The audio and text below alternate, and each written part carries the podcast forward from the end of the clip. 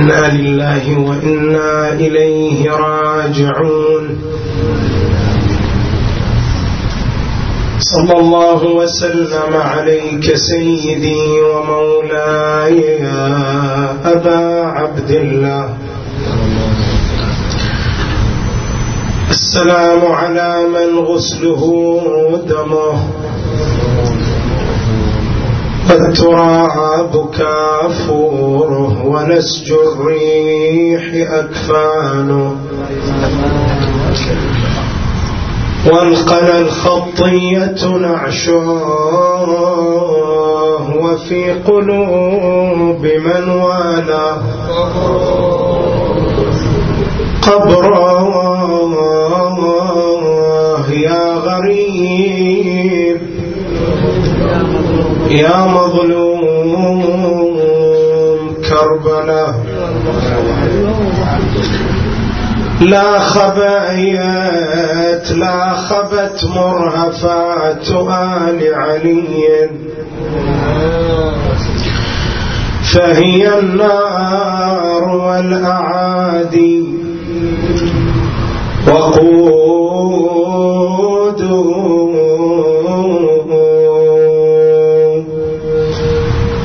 عقدوا بينها وبين المنايا ودعوها هنا توفى العقود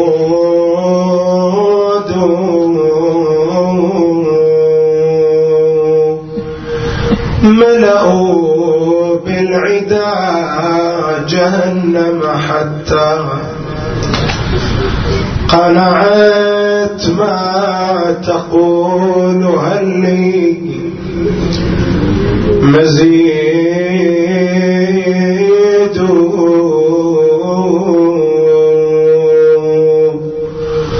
ومذ الله جل ناداه الأم.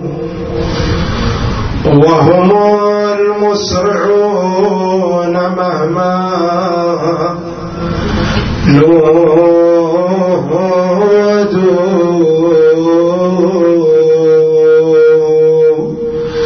نزلوا عن خيولهم للمنايا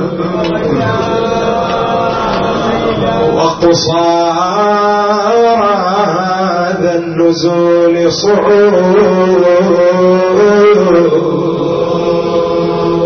صعود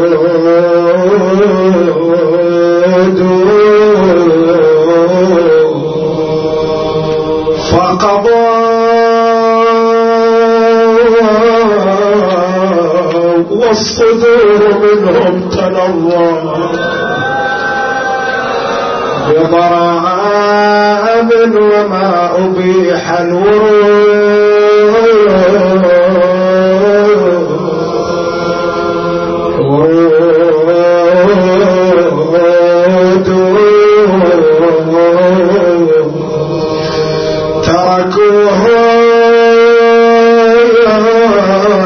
على الصعيد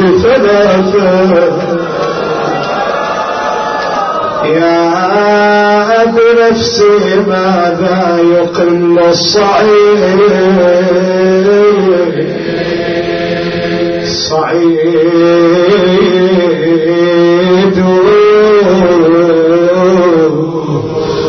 فوقه لو دراه ياكل قدسي هو للحشر فيهم محسود محسود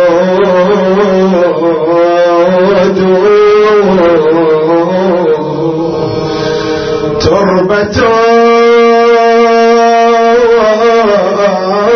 تعكف الملائك فيها.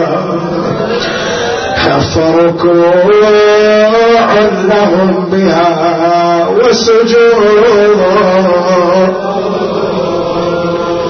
وسجود.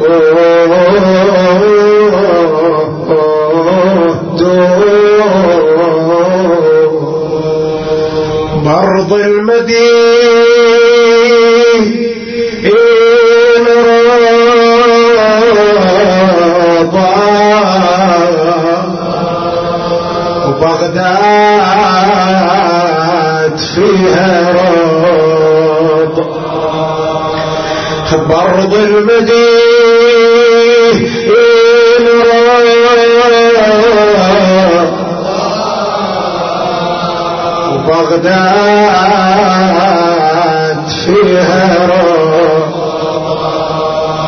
ولا بلد دخلوها إلا أفيها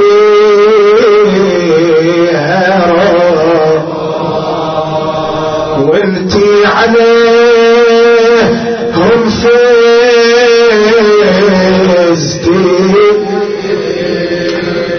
بالجثتين مرضون.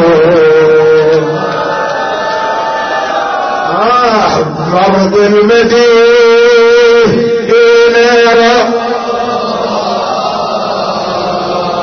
وبغداد. يقرأ وياي وياي أولى بنات دخلا إلا أفيد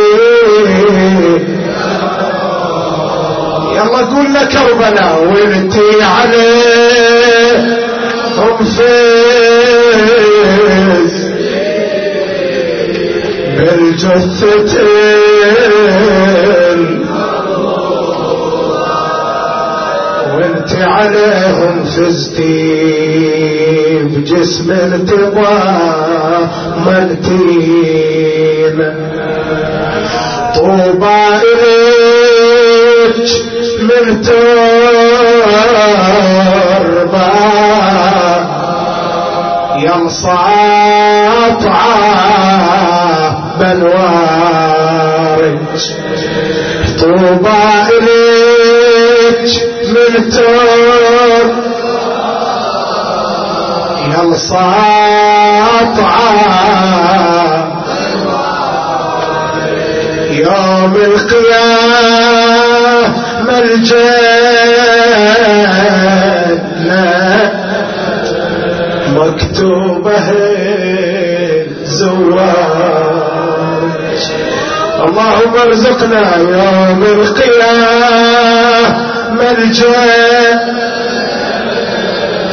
مكتوبة. أبدأ فلا يتحاسب.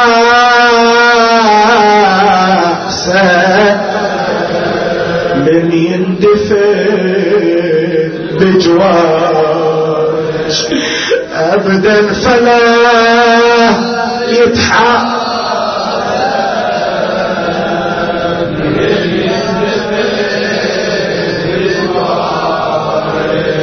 اكرام للي تعفرت في تربتك خدينا.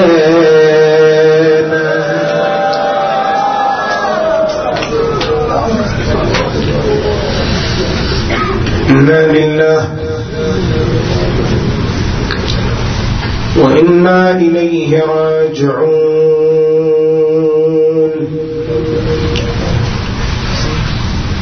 وسيعلم الذين ظلموا آل بيت محمد حقهم. أي منقلب ينقلبون والعاقبة للمتقين.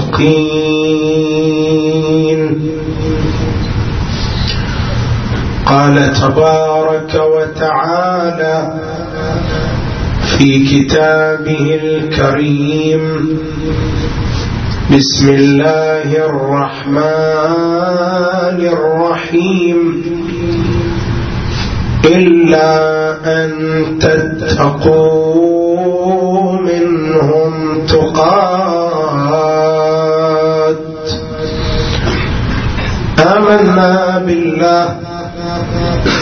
صدق الله العلي العظيم.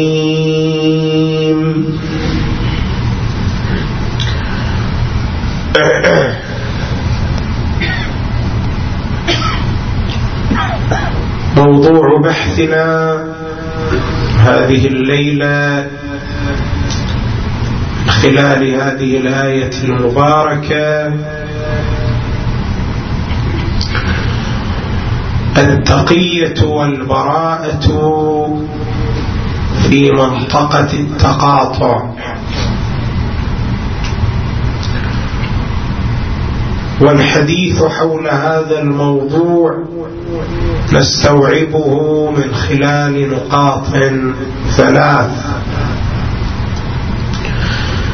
الأولى في بيان موقعية التقية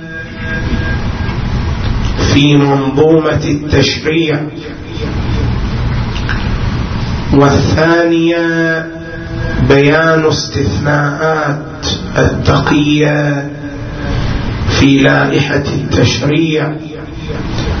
والثالثة بيان الوظيفة عند تقاطع التقية والبراءة.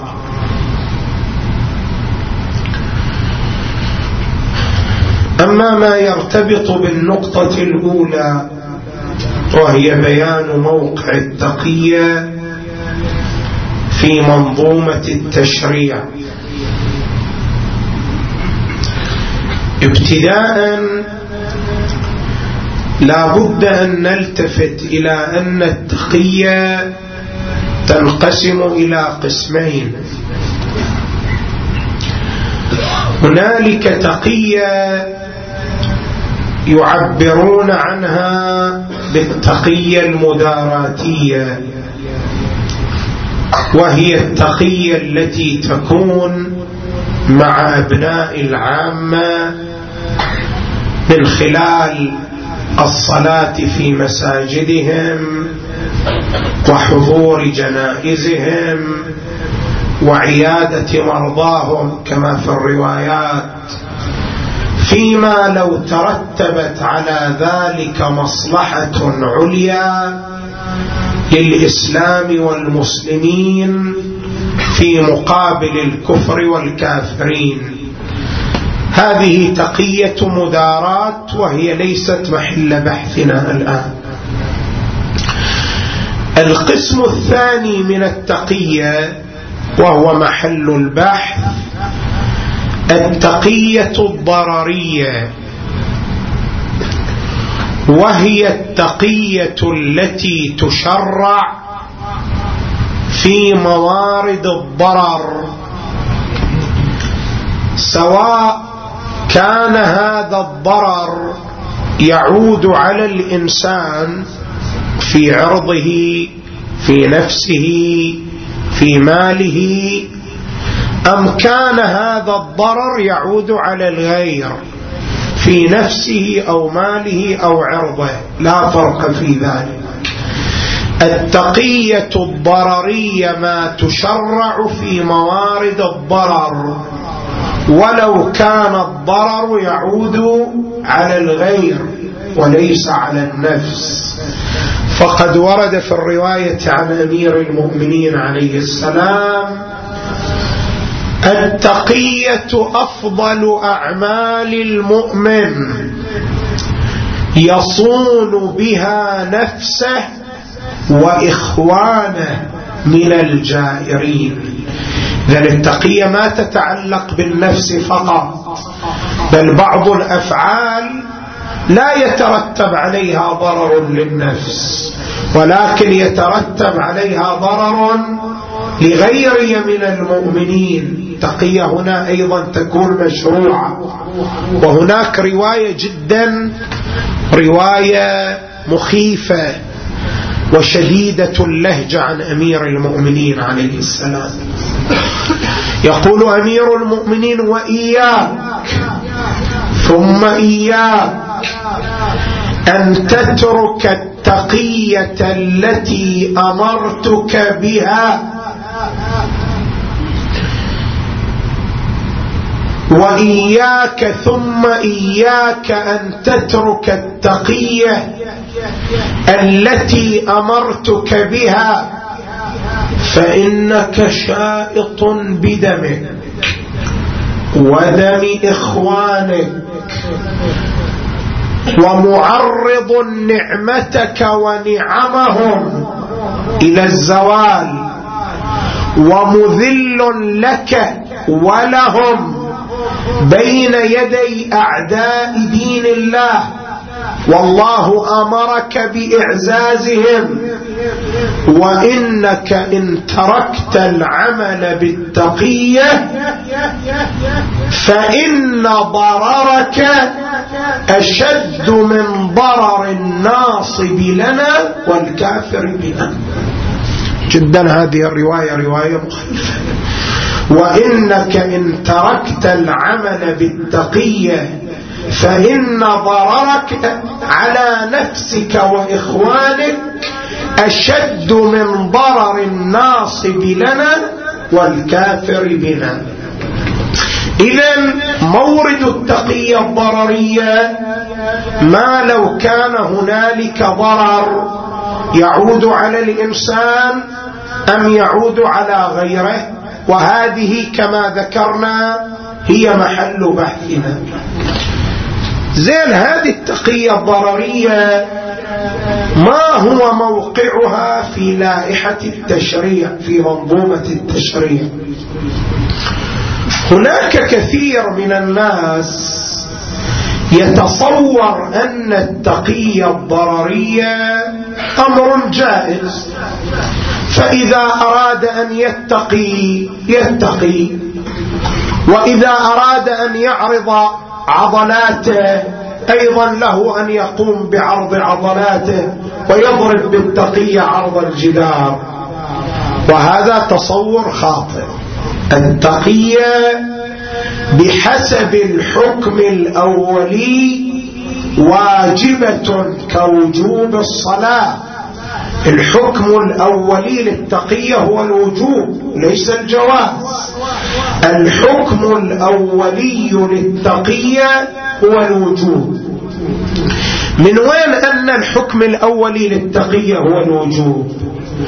فقهاء يقولون من خلال الروايات عندما نقرأ لسان الروايات نفهم أن التقية بحسب الحكم الأولي واجبة مثلا ورد في الرواية عن الإمام الصادق عليه السلام قال التقية ديني ودين آبائي.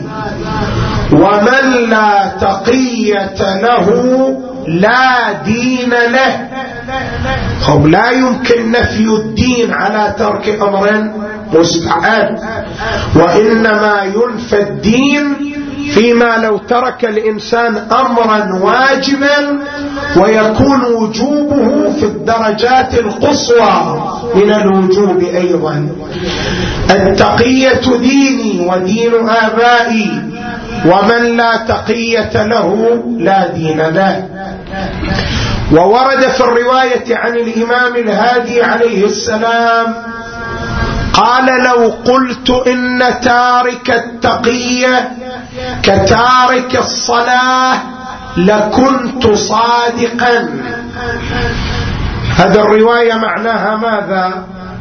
معناها تنزيل تارك التقية منزلة تارك الصلاة. فإذا نزلت تارك التقية منزلة تارك الصلاة يعلم أن التقية واجبة كما أن الصلاة ماذا؟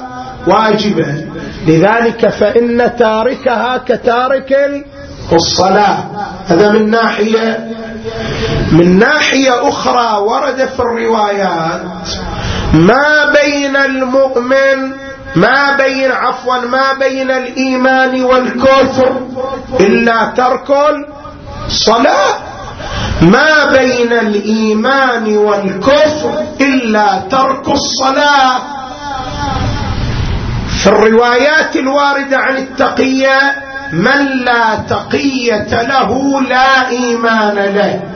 يعني مثل ما أن ترك الصلاة يخرج الإنسان عن دائرة الإيمان كذلك ترك التقية ماذا؟ يخرج الإنسان عن دائرة الإيمان. من هنا العلماء والفقهاء يستفيدون أن التقية واجبة بل هي في الدرجات القصوى من الوجوب الشرعي.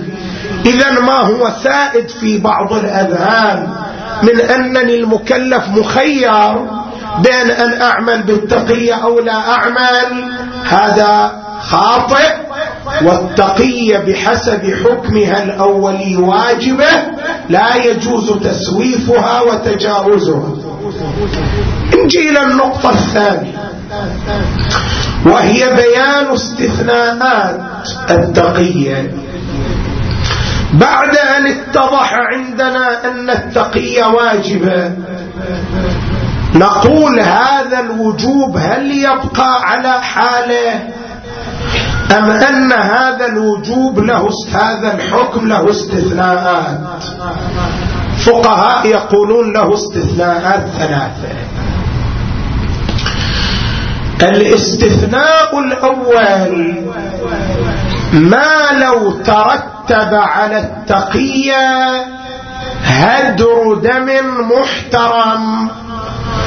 فإن التقية حينئذ تكون محرمة. افترض مثلا سلطان جائر يجبر إنسانا على إراقة دم شخص ثالث وهذا يقول أنا إذا ما أقتل خب هذا يقتلني أو يضرني؟ فمن باب التقية الضررية حتى أدفع الضرر عن نفسي أقوم بامتثال أمره وقتل هذا الإنسان كما هو يريد. هنا التقية محرمة؟ ما تجوز. إذا ترتب على التقية هدر الدم لا تجوز التقية. ورد في الرواية عن الإمام الباقر عليه السلام قال إنما جعلت التقية لحقن الدم فإذا بلغت التقية الدم فلا تقية. إذا ترتب على التقية هدر دم إنسان محترم تقية تكون محرمة هذا واحد. اثنين فيما لو ترتب على التقية مفسدة أقوى وأكبر من المفسدة المترتبة على ترك التقية كما لو كانت المفسدة المترتبة على ترك التقية تعود للإنسان بينما المفسدة المترتبة على فعل التقية تعود للدين هنا التقية تكون محرمة يعني أنا الآن مثلا في مورد من الموارد إذا تم العمل بالتقية صير أكو مفسدة تعود على الدين وعلى الإسلام وعلى التشيع. بينما إذا عمل بالتقية عفوا إذا عمل بالتقية تترتب على العمل بالتقية مفسدة تعود على الدين والمذهب. بينما إذا ترك العمل بالتقية أكو مفسدة تترتب على الأشخاص مو على الدين والمذهب. فهنا عندنا مفسدتان. مفسدة تترتب على العمل بالتقية تعود على الدين. ومفسدة تترتب على الأشخاص فيما لو تركت التقية. هنا تكون التقية محرمة. إذا التقية ترتبت عليها مفسدة أكبر من التقية المترتبة على تركها تكون التقية محرمة. ورد في الرواية عن الإمام الصادق عليه السلام وكل ما يعمله المؤمن بينهم يعني بين أبناء العام وكل ما يعمله المؤمن بينهم لمكان التقية مما لا يؤدي إلى فساد الدين فهو جائز. فالإمام يقيد التقية بماذا؟ مما لا يؤدي إلى فساد الدين. وأما إذا أدى العمل بالتقية إلى فساد الدين كانت محرمة. إلى المورد الثالث من موارد الاستثناء وهو التقية فيما لو دعي الإنسان إلى البراءة من ولاية أمير المؤمنين عليه السلام. إذا كان لا يتبرى من ولاية أمير المؤمنين يقتل أو يسجن أو يضرب أو ينتهك عرضه أو تؤخذ أمواله. هنا التقية فيما يرتبط بالبراءة من ولاية أمير المؤمنين عليه السلام. لا تبقى أيضا على حكمها الأول وهو الوجود. بل هنا تتحول من حكمها الأول إلى حكم آخر. لكن مو الحرمة كما في الصورة الأولى والصورة الثانية. هناك في الاستثناء الأول وفي الاستثناء الثاني قلنا التقية تكون ماذا؟ محرمة. فيما لو ترتب عليها هدر دم فيما لو ترتبت عليها مفسدة أكبر تقية محرمة. في مورد البراءة من ولاية أهل البيت تقية تتحول من الوجوب إلى الجواز. عندنا روايات متعددة مستفيضة واردة عن أمير المؤمنين عليه السلام. قال أما أنكم ستدعون إلى سبي فسبوني وتدعون إلى البراءة مني فمدوا الأعناق. يعني فإني على الفطرة وتدعون إلى البراءة مني فمدوا الأعناق. فإني على الفطرة. معنى ذلك ماذا؟ أن التقية هنا غير لازمة. يعني لو الإنسان أصر على المجاهرة بولاية أهل البيت عليهم السلام فمدوا الأعناق يعني جاهروا بولايتكم ولا تستخدموا التقية. لكن الفقهاء يقولوا هذا على نحو الجواز. لأننا استفدنا ذلك من روايات أخرى. مثلا ورد عن عبد الله بن عطاء قال سئل الإمام الباقر عليه السلام إن رجلين من أهل الكوفة دعيا إلى البراءة من ولاية أمير المؤمنين عليه السلام. فبرئ أحدهما ولم يبرأ الآخر. فسلم الذي برئ وقتل الذي لم يبرأ. فأيهما هو الأصوب الإمام الباقر أجاب بهذا الجواب. قال أما الذي برئ فهو رجل فقيه في الدين. وأما الذي لم يبرأ فقد تعجل إلى الجنة. يعني كلاهما فعله فعل صحيح. الذي لم يبرأ عمل بالتقية هذا فقيه. والذي لم يتبرأ أيضا عمله عمل صحيح وقد تعجل إلى أين؟ إلى الجنة فهو شهيد الحق وشهيد الولاية.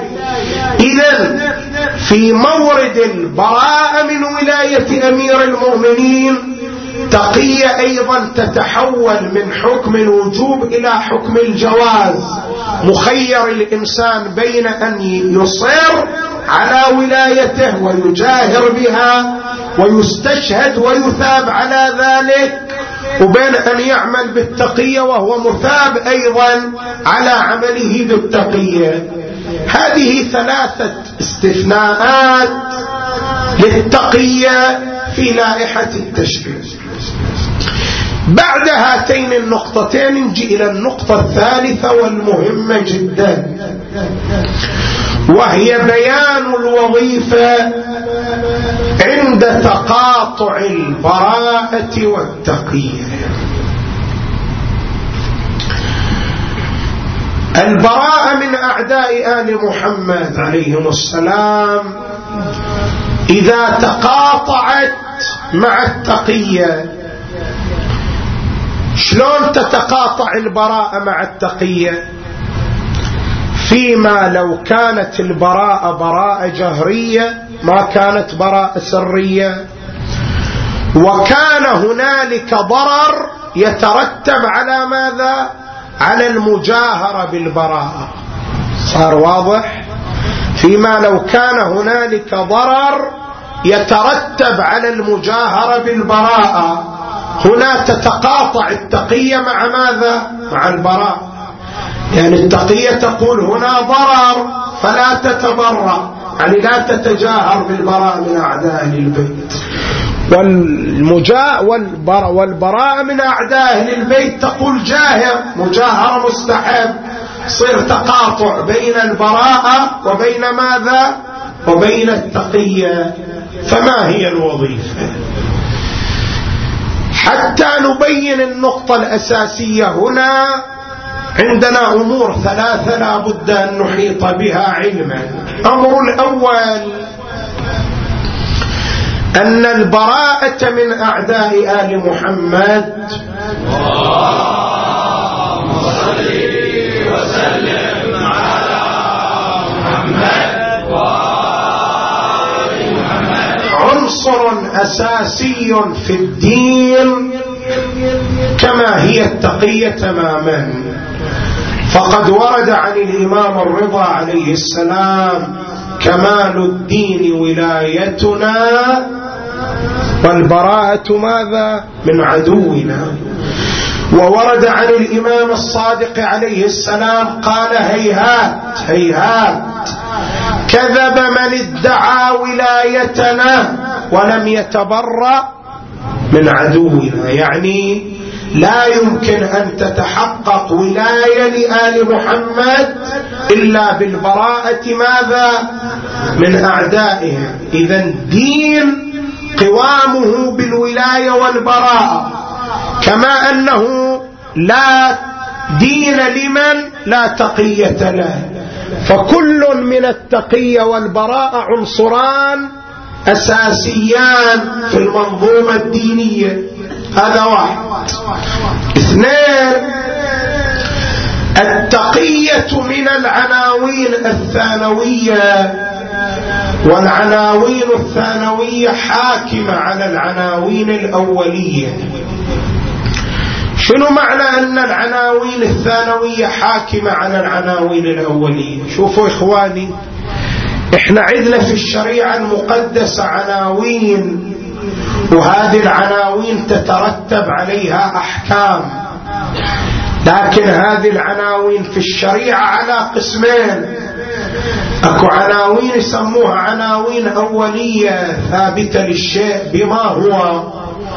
وأكو عناوين ثابتة عناوين ثانوية ثابتة للشيء بلحاظ حالة طارئة عليه خل أوضح لك هذا بالمثال.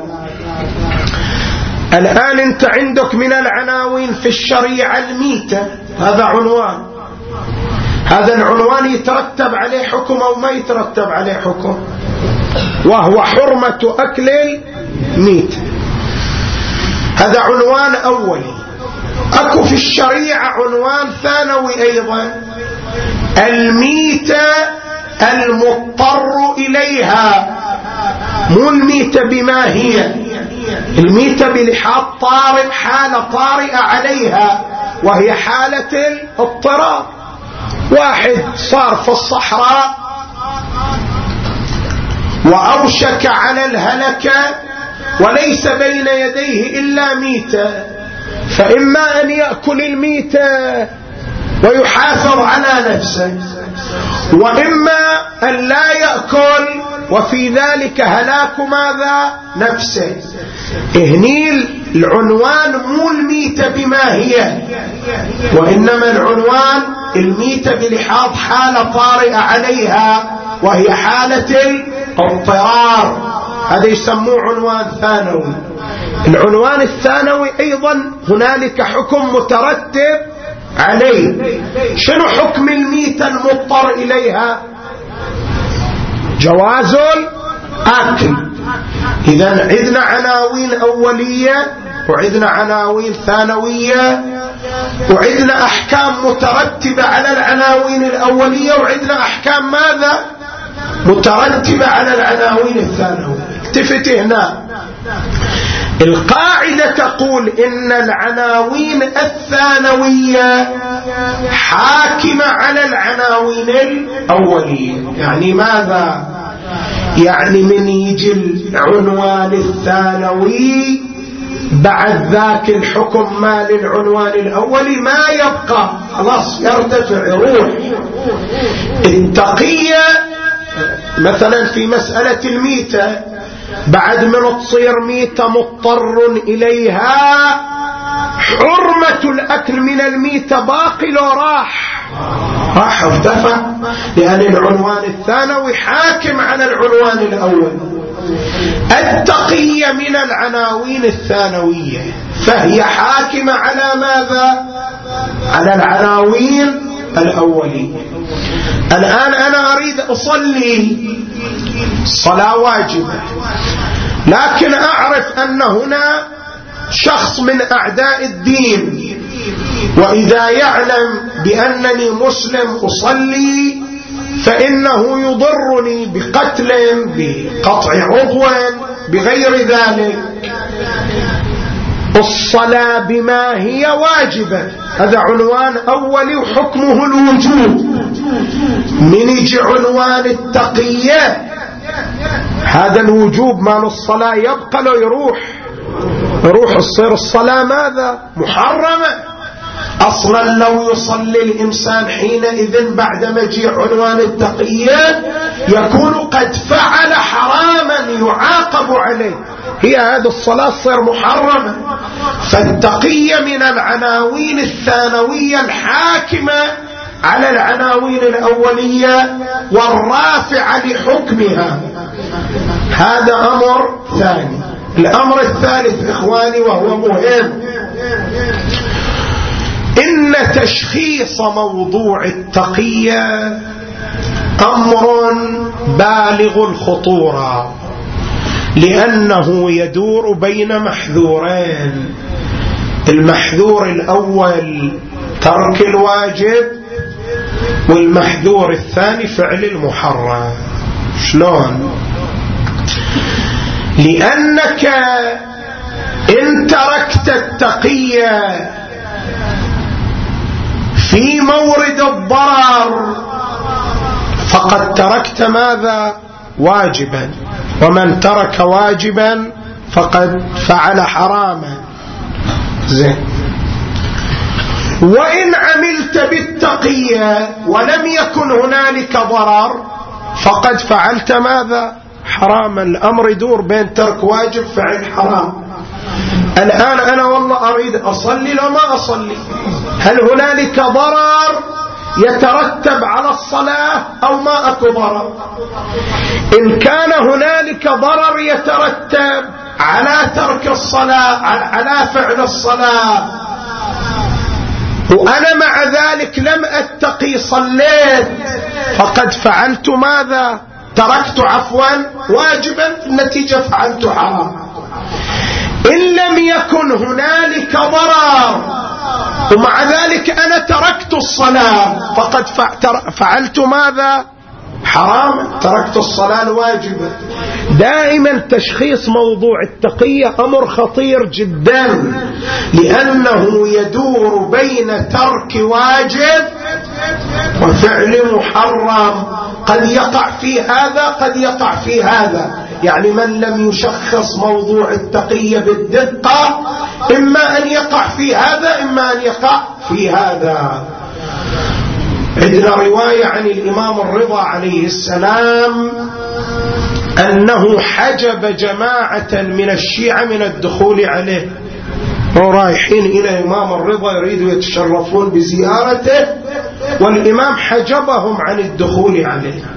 هذا جدا شيء مخيف. لأن الأئمة لا يحجبون حتى الأعداء. تالي الإمام يحجب جماعة من الشيعة؟ دولة طبعا كان الأمر ثقيل عليهم. فألحوا توسلوا كذا إلى أن أدخلوهم على الإمام الرضا عليه السلام. سألوه لماذا حجبتنا؟ لا إله إلا الله. قال لأنكم تزعمون أنكم شيعة أمير المؤمنين وأنكم تخالفونه في أكثر أموركم فتتركون الفرائض. ثم صار الإمام يعدد إلى أن قال وتتقون حيث لا تقي وتتركون التقية حيث لا بد منها. أنتم في موارد تقية الواجبة تتركون التقية. في الموارد اللي التقية فيها غير واجبة تعملون بالتقية. فأنتم من هذه الناحية تستحقون الحج عن أئمتكم. إذا المسألة خطيرة أو غير خطيرة؟ جدا مسألة خطيرة ومقلقة جدا. بعد الالتفات إلى هذه الأمور الثلاثة نرجع إلى النقطة المهمة وهي بيان الوظيفة عند تقاطع البراءة والتقية. شوفوا إخواني نحن قلنا التقاطع بين البراءة والتقية إنما يتحقق فيما لو كانت البراءة جهرية واحد وكان هنالك ضرر يترتب ماذا؟ عليها. أما لو كانت البراءة سرية من أعداء أهل البيت تتقاطع مع التقية؟ لا. لو كانت البراءة من أعداء أهل البيت جهرية ولكن ما كان يترتب عليها ضرر تتقاطع مع التقية؟ لا.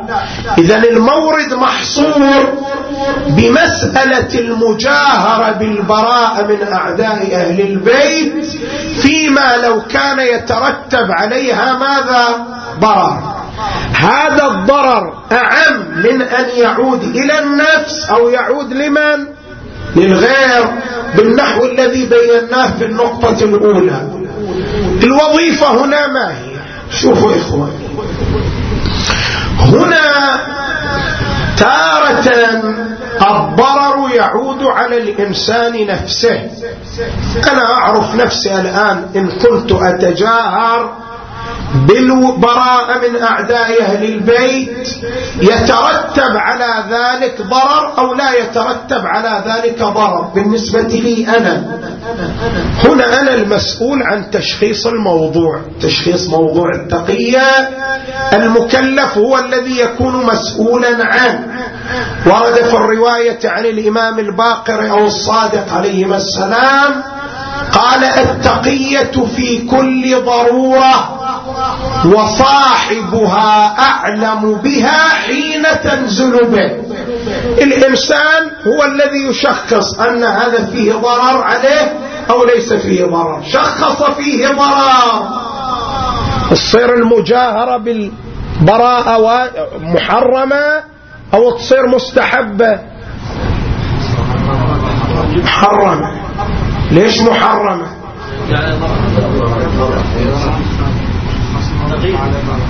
لأنه لا لا على الكلام اللي أنا قلته لازم تقول. لأن هذا المورد من موارد التقية الضررية. والتقية الضررية عنوان شنو؟ ثانوي. عنوان الثانوي حاكم على العنوان الأولي. فيرفع ماذا؟ حكمه بعد يبقى استحباب للمجاهرة بالبراءة.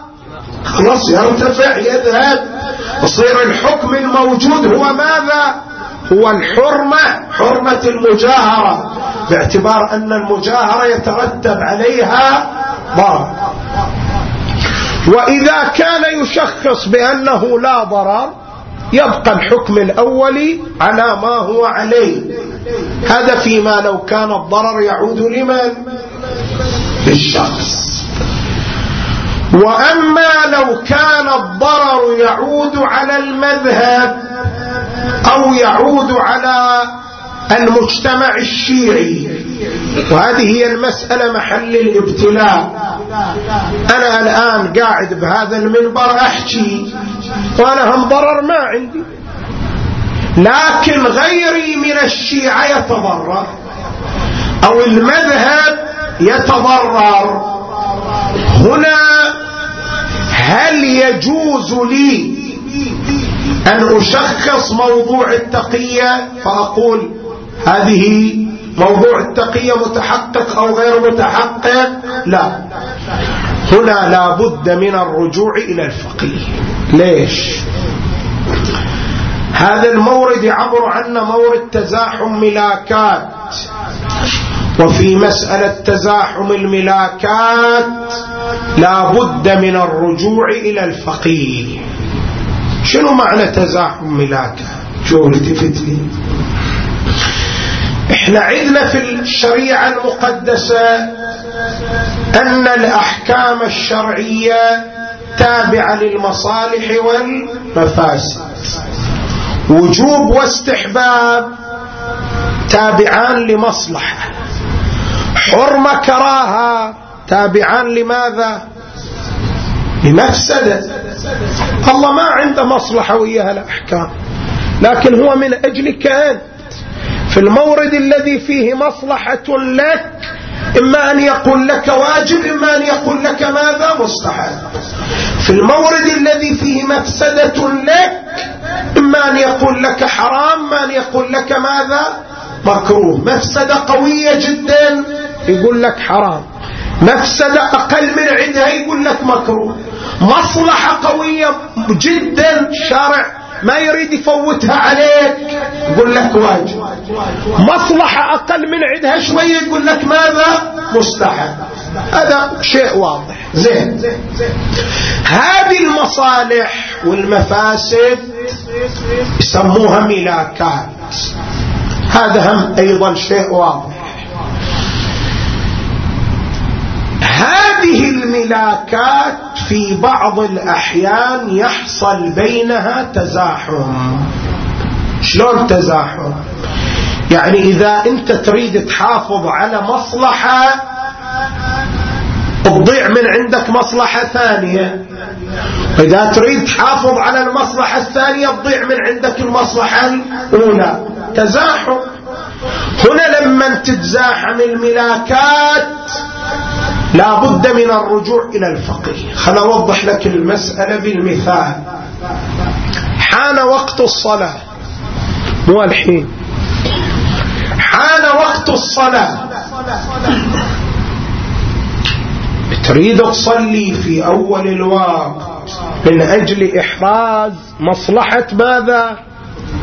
فضيلة أول الوقت. تمام؟ ويقول الصلاة في أول الوقت مستحب استحبابا مؤكدا. إذا كان استحباب مؤكد يعني أكو مصلحة أو ما أكو. أكو مصلحة. زين. السجود على التربة الحسينية فيه مصلحة أو ما فيه مصلحة؟ أفضل السجود ما كان على تربة الحسين فإن السجود عليها يخرق الحجب السبع. تمام؟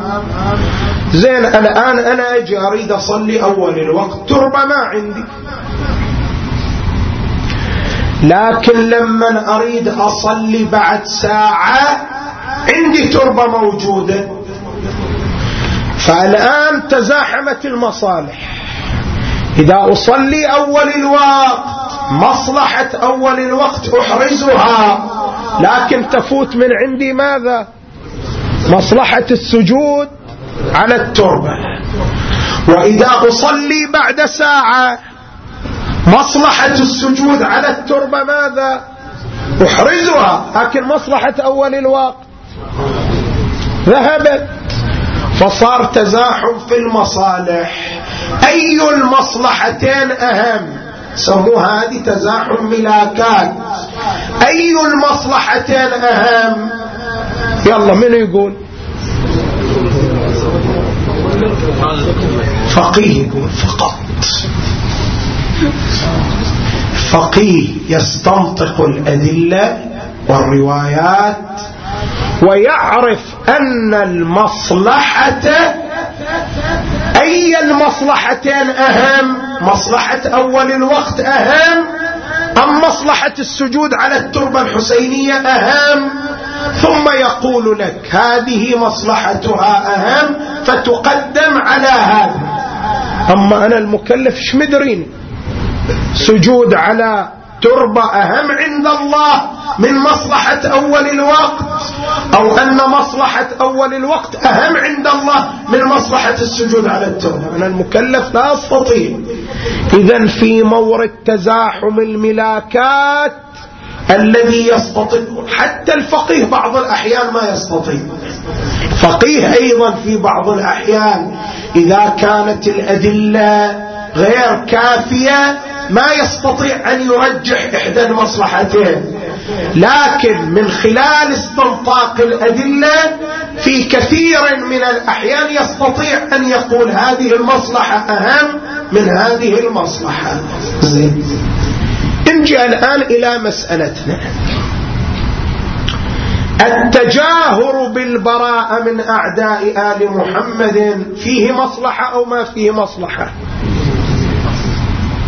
قطعا فيه مصلحة بدليل أنه ماذا؟ مستحب. تمام؟ واضح؟ العمل بالتقية فيه مصلحة أو ما فيه مصلحة؟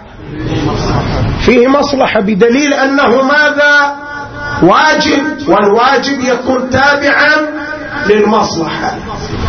زين الآن أكو عندنا تقاطع. إذا أنا جاهر بالبراءة من أعداء آل محمد. تمام؟ فإنني بذلك أحافظ على مصلحة المجاهرة وأفوت مصلحة التقية.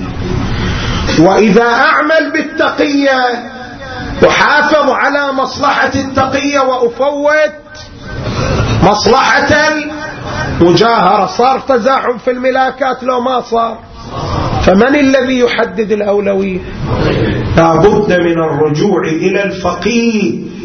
إذا في مسألة تزاحم الملاكات وتقاطع البراءة من أعداء أهل البيت مع التقية لا يمكن لي ولأمثالي ولغيرنا من المكلفين أن نقطع فيها.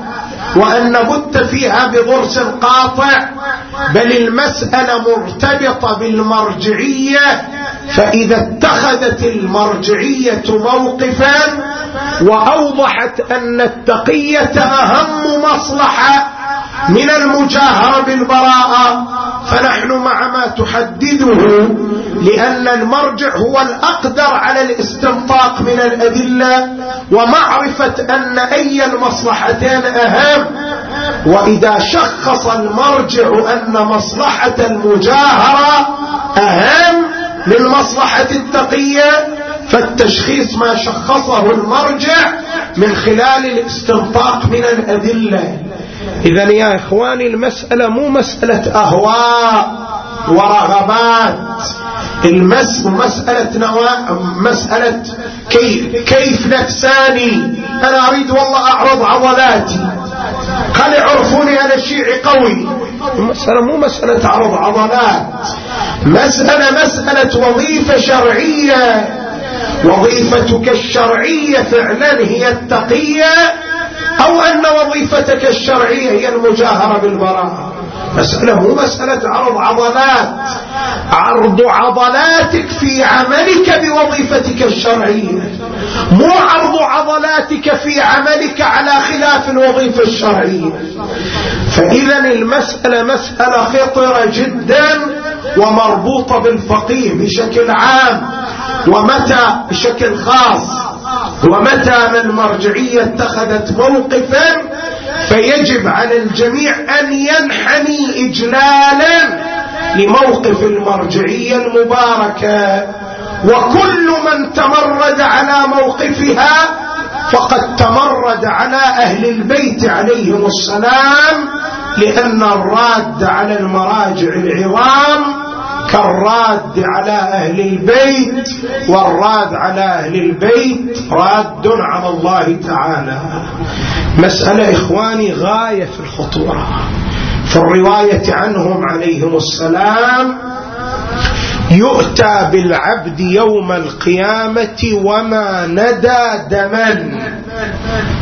وما ندى دما يعني ما سبب في إصدار في إراقة الدم ولا بمقدار ندى هذا اللي يصير على على الورود في أول. وما ندى دما فيعطى محجمة من الدم.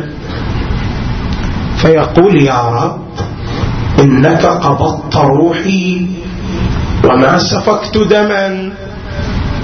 فيقال إنك سمعت رواية من فلان فرويتها عليه حتى وصلت إلى الجبار الظالم فقتله فهذا سهمك من دمه. مسألة مسألة خطيرة. وفيما لو ترتب على ترك التقية إراق الدم دماء مؤمنين فإن المسألة في غاية الخطورة جدا. إذا التقية ديني ودين آبائي ومن لا تقية له لا دين له. ولكن إذا ترتبت على التقية مفسدة كبرى حينئذ التقية تكون محرمة. يقول سيد الطائفة السيد الخوئي ومن هنا ترك الإمام الحسين العمل بالتقية. ليش سيد الشهداء لم يعمل بالتقية؟ لأن المفسدة التي كانت تترتب على العمل بالتقية كانت مفسدة كبيرة.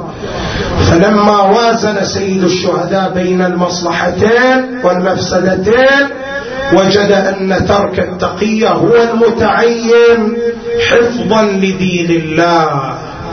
فبذل مهجته فيك لينقذ عبادك من الجهالة وحيرة الضلالة إن كان دين محمد. لم يستقم إلا بقتله. يا سيوف خذيني. وهذا الشاعر من ضيق الخناق. قال يا سيوف إلا يا شاعر مو سيوف يا المسألة ما بقيت آلة من آلات الحرب إلا ونالت من جسدها السيوف والرماح والسهام والحجارة والخناجر كل آلات الحرب نالت من جسد أبي عبد الله. لذلك أنت تسمع أن مولانا زين العابدين تحير كيف يحمل جسد أبيه لأنه كلما رفع جانبا سقط الجانب الآخر. تحير في جمع أوصال أبيه المقطع.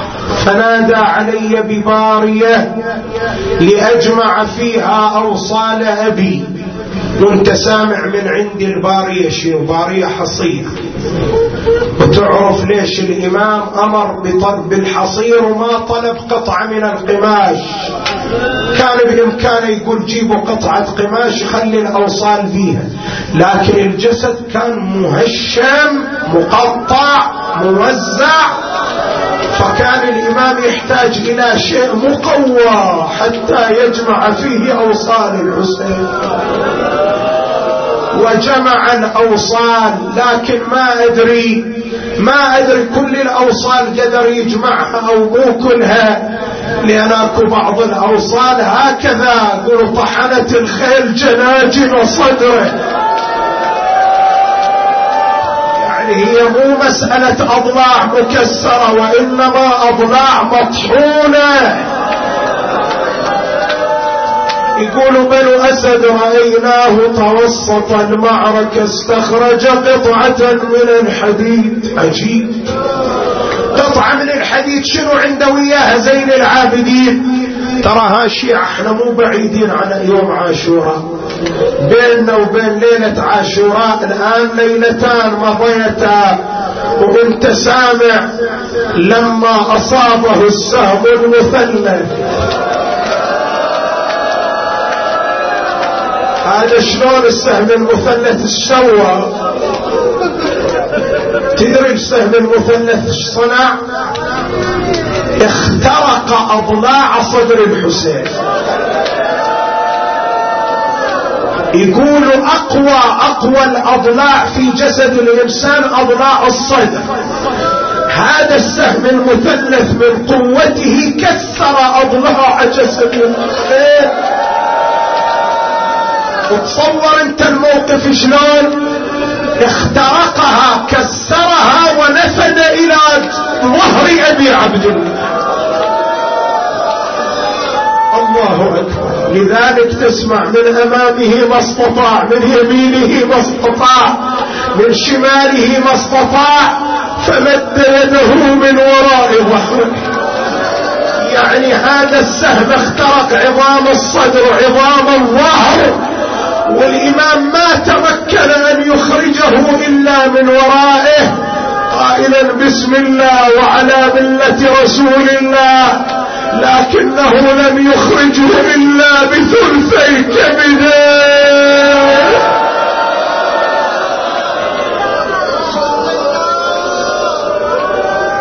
أخرج قطعة من الحديد تأملنا فيها وإذا فيها قطعة القلب التي استخرجها السهم المثلث. وجابها وخلاها في الجسد وجاب الكفين وخلاه وجاب الخبصر وخلاه والأوصال المتناثرة وخلاها. باقي بس عضو واحد ما جابه ويا الباري. تسألني هذا العضوين بين يدي ابن زياد ينكثه بمخصرته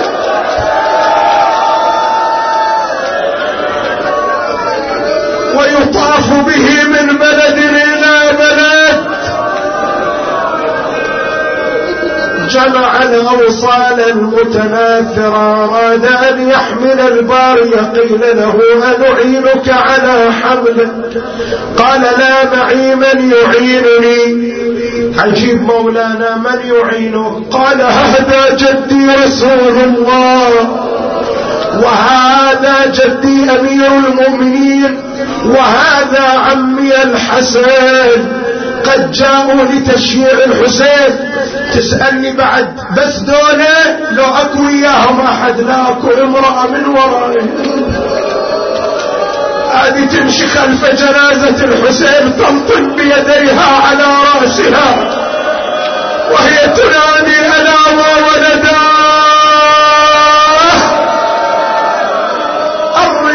تقول فما بقي ملك مقرب ولا نبي مرسل إلا ونزلوا إلى كربلاء لتشييع أبي عبد الله.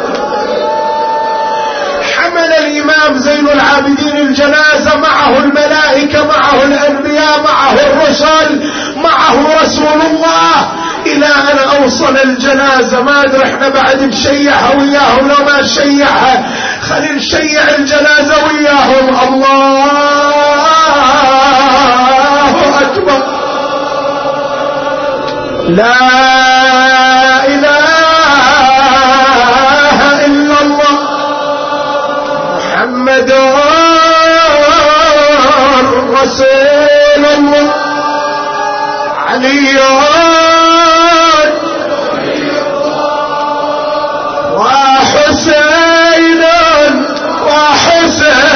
محمد وحسين يا ذات الشيعة ليلك أبو علي وحسين.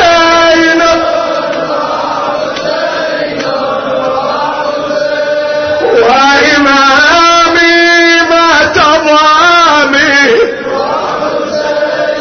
وحسين.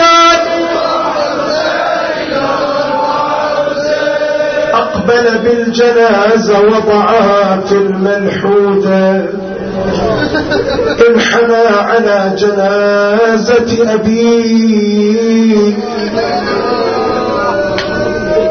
وهو يقول أبا حسين أما الدنيا فبعدك مظلمة وأما الآخرة فبنور وجهك مشرقة أما حزني فسرمد تدري سرمد يعني شنو؟ يعني لا نهاية. له الإمام زين العابدين يقول ترى الحزن على الحسين لا نهاية. له يعني إلى يوم القيامة أنت بتسمع صرخة يا حسين.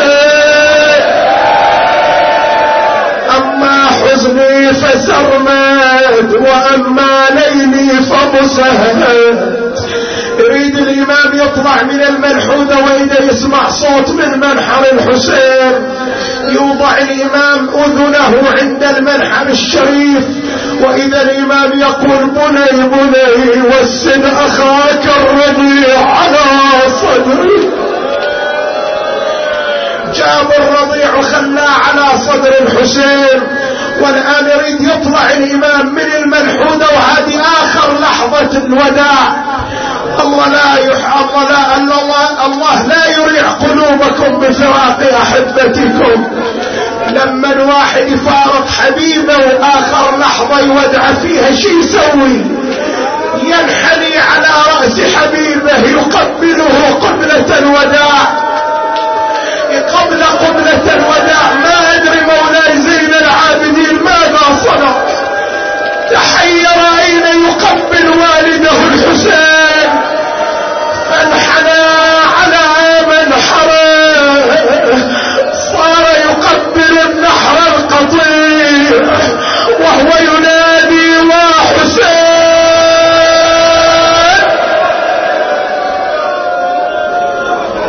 على ظهره على ابوه حسين والله يعلم بحق. الأبيات تحفظها وأريدك تقراها قبل ما أنا أقراها. حان ظهره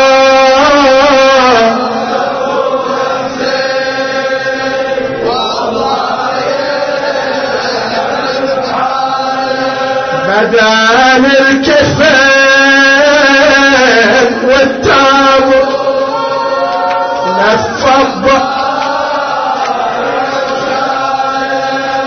ولم الجسد لو طش يا ويل وجه. شحال من انزل بقبره وقلبه من شطر شطر. يلا يلا جميع. ولو قلنا جسد لم وجاب الخط والجفين بقبره الجسد مجبور. صوت واحد هذا الجسد. حسين هذا الجسد. على الرمح وجاب لقطعة بارية. وجمع وصالح ولفه بذيك البارية.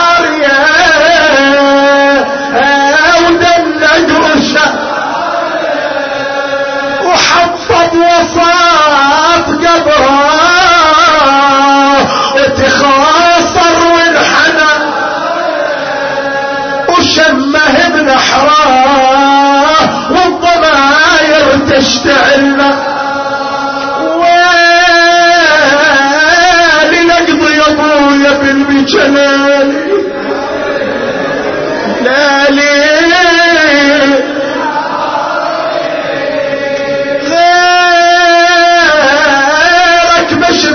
destiny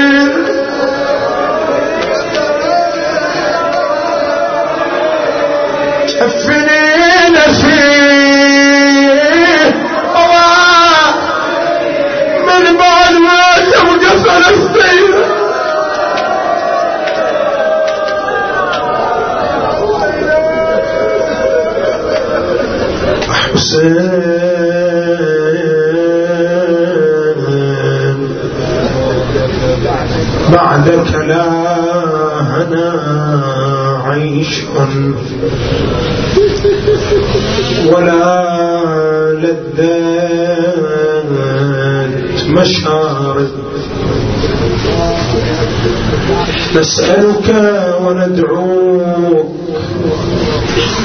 للحسين الوجيه وجده وأبيه وأمه وأخيه والتسعة المعصومين بنيه.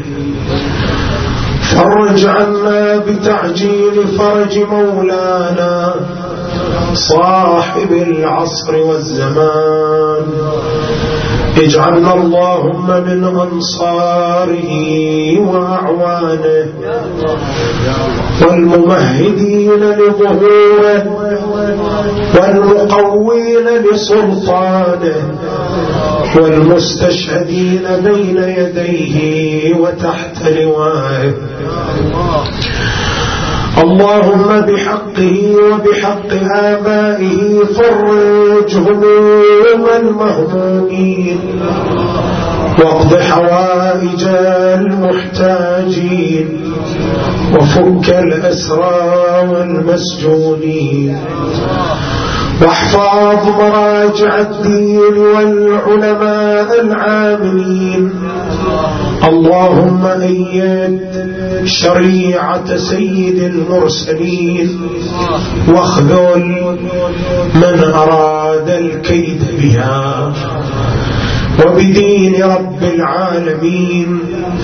اللهم احفظ شعائر سيد الشهداء الحسين ورد كيد أعدائها إلى نحورهم. يا رب العالمين. اللهم تقبل منا ومن المؤسسين ومن الحاضرين ومن جميع الحسينيين أعمالهم بأحسن القبول. وأعدنا على مثل هذه الأيام في خير وعافية في الدين والدنيا. يا رب العالمين. اللهم لا تحرمنا من خدمة الحسين. اللهم لا تحرمنا من إحياء شعائر الحسين.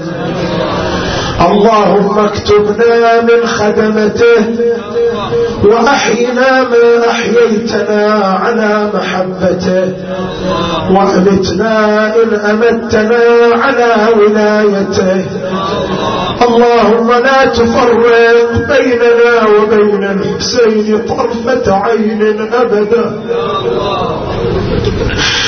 اللهم ارزقنا في الدنيا زيارة الحسين وفي القبر حضوره وفي الآخرة شفاعته اللهم اجعل لنا قدم صدق مع الحسين.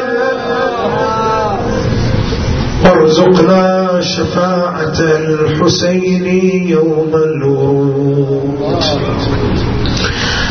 وإلى موتى العلماء الأعلام وموتى خدمة الحسين وموت المؤسسين وموت الحاضرين وموتانا وموت المؤمنين والمؤمنات نهدي للجميع ثواب الفاتحة.